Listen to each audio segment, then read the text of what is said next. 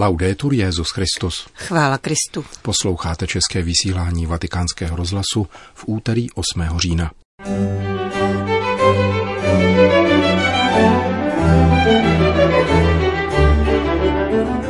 Dejme si pozor, abychom nekladli ideologii na místo víry, kázal papež František při raním v kapli domu svaté Marty. Kardinál Newman vynikal pokorou a intelektuální poctivostí, říká čelní znalec jeho díla profesor Morone. Prioritou je návrat uprchlíků, ohrožují rovnoprávnost v Libanonu, míní maronický patriarcha kardinál Bešára Raj. Od mikrofonu přejí nerušený poslech Milan Glázer a Johana Bronková.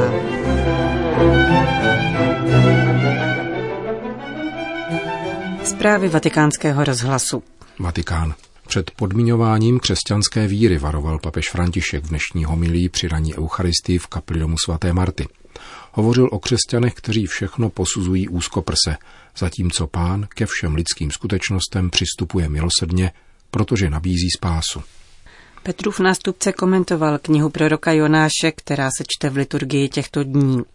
Líčí konflikt mezi Bohem a prorokem, jenž byl poslán do města Ninive, aby tam hlásal obrácení. Jonáš neuposlechl, protože mu tento úkol připadal nad jeho síly. Odplul proto do rodné Taršíše a během bouře, kterou rozpoutal hospodin, byl posádkou lodi hozen do moře. Pohltila jej na tři dny a noci velryba a nakonec vyvrhla na břeh. Ježíš přebírá postavu Jonáše ke znázornění vlastního vzkříšení, podotkl papež ke včerejšímu čtení a pokračoval komentářem k dnešnímu úryvku.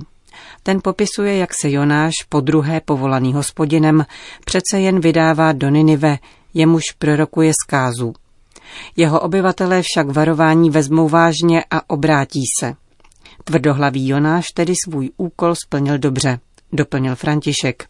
Ale zítra uslyšíme, jak se rozhněvá na hospodina za to, že je příliš milosrdný. Signore, non era Hospodine, co pak jsem si nemyslel právě toto, když jsem byl ještě ve své vlasti? Proto jsem chtěl rychle utéct do Taršíše, neboť jsem věděl, že Bůh je milosedný, zhovývavý a plný lásky, který se slituje nad neštěstím. Nyní prosím, hospodine, vezmi mě život, je mi lépe zemřít, než žít. Prorok říká Bohu, raději zemřu, abych pokračoval s tebou, který nakonec uděláš opak toho, co jsi mne poslal dělat alla fine fai il contrario che mi hai mandato di fare. Jonáš opustí Ninive. Postaví si opodál chýšku z ricinového keře, v jehož stínu schoulen čeká, až Bůh město zničí. Hospodin však namísto toho nechává uschnout ricinový keř, takže prorok ztrácí útočiště před pálícím sluncem a rozhněvá se. Hospodin mu však řekne, tobě je líto ricinového keře a já bych se neměl slitovat nad velkým městem, v němž je více než 120 tisíc lidí. Je to úporný dialog dvou umíněnců, komentuje papež. John ha testato con le sue convinzioni della fede. Il Signore testardo nella sua misericordia. Jonáš je umíněný v přesvědčeních svojí víry a hospodin je umíněný ve svém milosedenství. Nikdy nás neopustí. Klepe na dveře našeho srdce až do konce. Je tam. Jonáš byl paličatý, protože pojímal víru podmíněně. Je vzorem o něch křesťanů, kteří si kladou podmínky. Jsem křesťan, ale pod podmínkou, že se věci budou dělat tak a tak. Ne, takové změny nejsou křesťanské, to je hereze, tak to nejde. Takoví křesťané kladou podmínky Bohu, podmiňují víru i boží působení. Dio, Tímto podmiňováním se mnozí křesťané uzavírají do svých pojmů a nakonec uvíznou v ideologii. Cesta od víry k ideologii je ohavná. Mnoho je dnes takovýchto křesťanů, kteří se obávají růstu, mají strach před dějinnými a pánovými výzvami. Lpějí na svých prvotních přesvědčeních, na vlastních ideologiích, které preferují před vírou, Vzdalují se společenství, mají strach svěřit se do rukou božích a raději úzkoprse posuzují všechno. To jsou dva postoje církve dneška. Církev těch, kteří jsou schouleni ve svých ideologiích a církev ukazující pána, který se přibližuje všemu. Pán nechová ošklivost vůči věcem. Naše hříchy v něm nepůsobí odpor. Přibližuje se ke všemu jako k malmocným a churavým – On totiž přišel uzdravit, přišel zachránit, nikoli zavrhnout.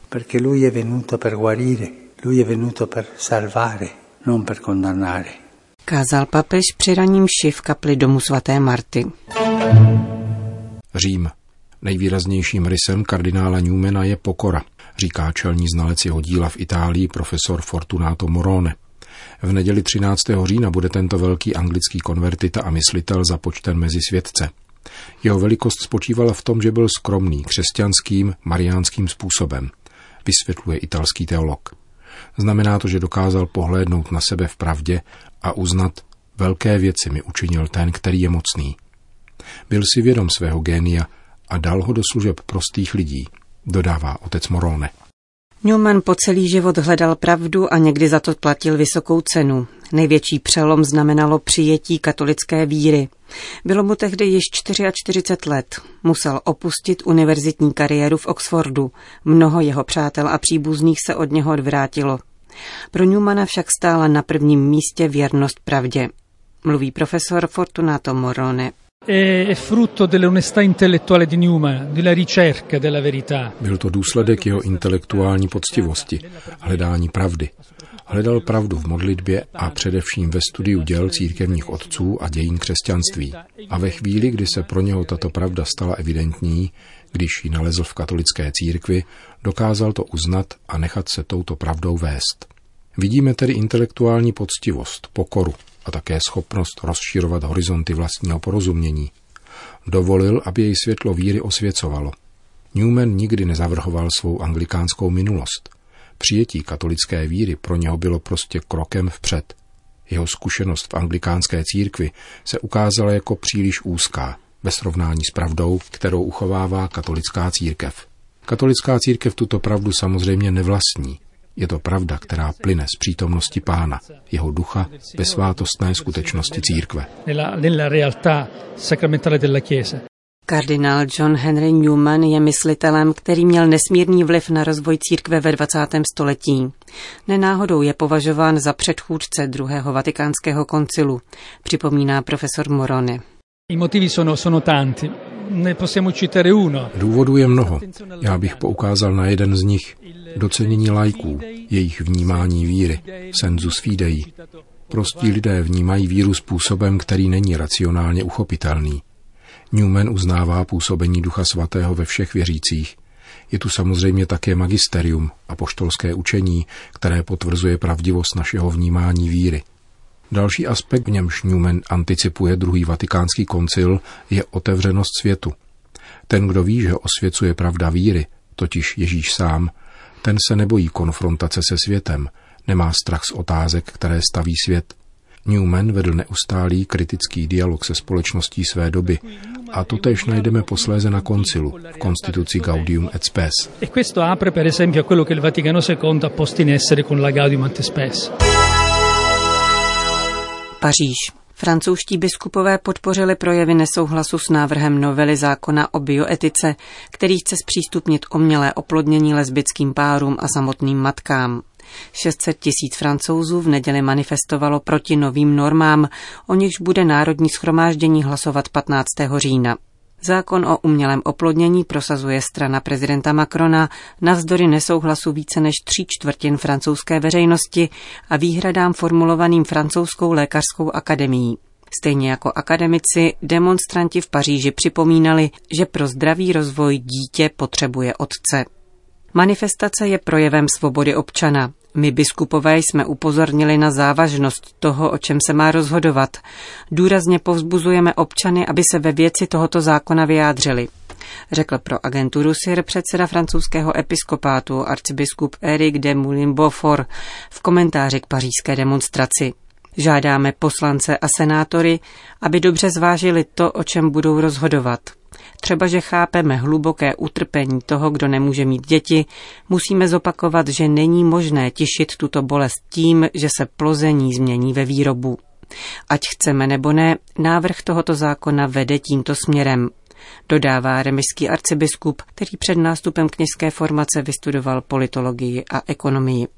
Demonstranty podpořil také pařížský arcibiskup Michel Opetý. Připomněl, že dějiny nezmění stádo ovcí, nýbrž ti, kdo se postaví na odpor.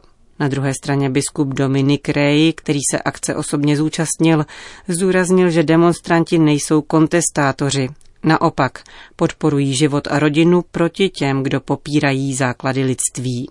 Demonstranti představovali široké spektrum francouzské společnosti, nechyběli představitelé politické opozice z pravého i levého spektra. Množství účastníků donutilo organizátory k rozdělení manifestace do dvou průvodů a volbě dvou alternativních tras. Podle pořadatelů je nedělní pochod teprve počátkem. Pokud se prezident Macron chce konfrontovat se společností navzdory její vůli a bude nadále prosazovat in vitro bez otce, jsou připraveni svolat další ještě rozsáhlejší manifestace. Na ulicích francouzského hlavního města se protestovalo také proti surogátnímu mateřství. Přestože novela zákona diskutovaná v parlamentu o něm nemluví, obecně se má za to, že jde jen o věc času. Po lesbických párech se přihlásí o právo na dítě také homosexuálové. Je to jediný proces, připomíná starosta z Maison Lafitte. Nejprve byly na pořadu občanské svazky, potom manželství pro všechny. Dnes in vitro bez otce a zítra to bude surogátní mateřství. Komentuje Jacques Maillard. Libanon. Zneužívání náboženství k politickým cílům denuncoval maronický patriarcha kardinál Bešera Butrostraj ve své promluvě při zahájení akademického roku na Univerzitě svatého Josefa v Bejrútu. Tato katolická škola, založená jezuity, slaví 145. výročí založení a obřad připomněl rovněž z té výročí vzniku libanonského státu, k němuž došlo v roce 1920 za nadvlády Francie, na níž získal nezávislost v roce 1943. Právě k tomuto roku se datuje tzv. Národní pakt, podle něhož jsou nejvyšší státní úřady sdíleny hlavními náboženskými skupinami. Dohoda, zakotvená rovněž ve státní ústavě, určuje, že prezident má být maronický katolík, předseda vlády sunnický muslim, předseda parlamentu šíitský muslim, vrchní velitel ozbrojených sil maronita a další vysocí funkcionáři řecko-pravoslavní nebo drůzové. Hovoří patriarcha Rájí. V Libanonu je tento model stále ještě živý zaštiťuje ho ústava a národní pakt v dnešním kontextu boje na Blízkém východě a politicko-konfesního konfliktu mezi sunity a šíity, který má v naší zemi dozvuky v podobě politického konfliktu. Trvá tedy nutnost zachovat tento libanonský model, protože nejde pouze o rovnoprávné soužití muslimů a křesťanů, ale o uznání veřejných občanských svobod demokratického režimu, kde nesmí žádná část společnosti dominovat nad jinou. V této chvíli Libanonu hrozí nestabilita, protože v důsledku války a ekonomické a politické krize v zemi dochází k rozsáhlé emigraci mezi křesťany i mezi muslimy. Velký problém však představují uprchlíci, jak syrští, tak palestinští, kterých jsou celkově 2 miliony a všichni jsou suničtí muslimové. Pokud budou jednoho dne integrováni v Libanonu a dostanou libanonské občanství, dojde k nerovnováze a rovnoprávnost bude vážně ohrožena. To je reálné nebezpečí. Musíme tedy naléhat na mezinárodní společenství, aby vybídlo syrské uprchlíky k návratu do jejich země, kde by mohli požívat svých národních práv. A předešlo se tak v Libanonu této velké, nejen politické, ale také ekonomické a sociální hrozbě. No Zneužívání politické moci pro konfesní zájmy libanonskou komunitu rozbíjí, vytváří stát ve státě a narušuje demokratické základy Libanonu, dodává kardinál Ráji. Naději spatřuje především ve výchově mladé generace. Je zapotřebí vrátit se k filozofii libanonské ústavy a odmítnout negativní příklad dnešních politiků. No, Církev v Libanonu má tuto sílu, protože vede mnoho katolických škol. Máme pět katolických univerzit. Naší silou je tedy to, že můžeme formovat mladé lidi, profesory a jejich rodiny. Jako církev tedy můžeme pracovat na záchraně země před tímto útěkem z libanonské reality a rezignací na poselství, které libanonský národ nesl v této oblasti Blízkého východu. Říká maronický patriarcha kardinál Raj. Končíme české vysílání vatikánského rozhlasu. Chvála Kristu. Laudetur Jezus Christus.